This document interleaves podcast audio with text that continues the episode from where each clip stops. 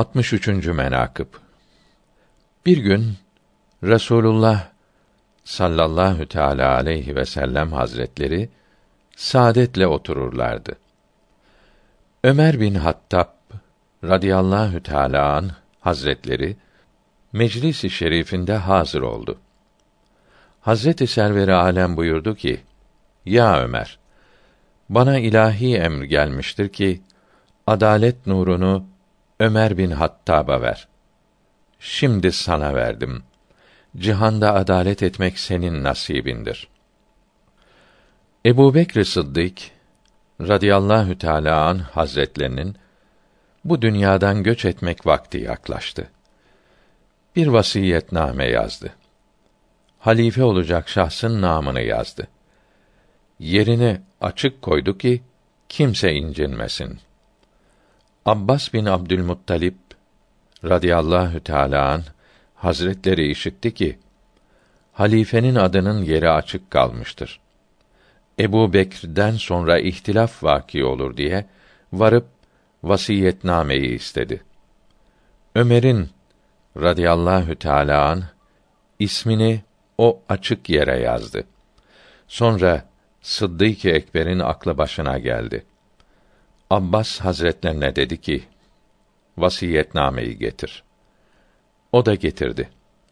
Aldı baktı. Buyurdu ki: O açık yeri göreyim.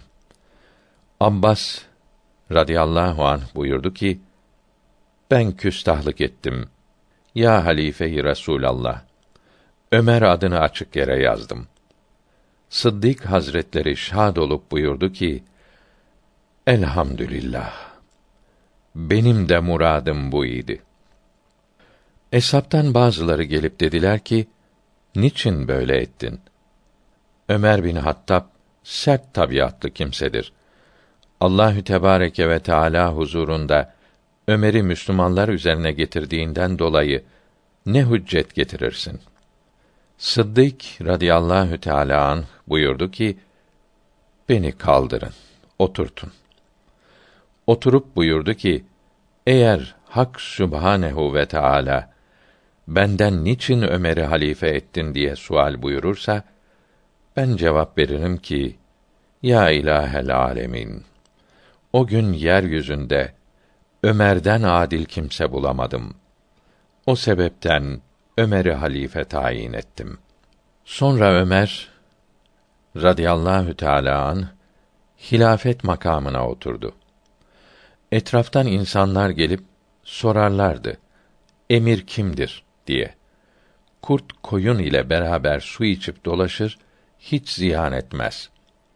Ömer radıyallahu teâlâ an o kadar adil davrandı, adalet gösterdi ki Müslümanlar maksatlarına kavuştular. Dul kadınlara suyu kendi çekerdi ve unu kendi satın alırdı ve kendi götürürdü. Hammallara yardım ederdi. Der idi ki, bir miktar yol ben götüreyim ve bir miktar sen götür. Köle ve cariye su çekmekten veya un öğütmekten aciz kalmış ise yardım ederdi. Geceleri Abdurrahman bin Avf ile beraber şehri dolaşıp bekçilik ederdi. Radiyallahu Teala anhuma.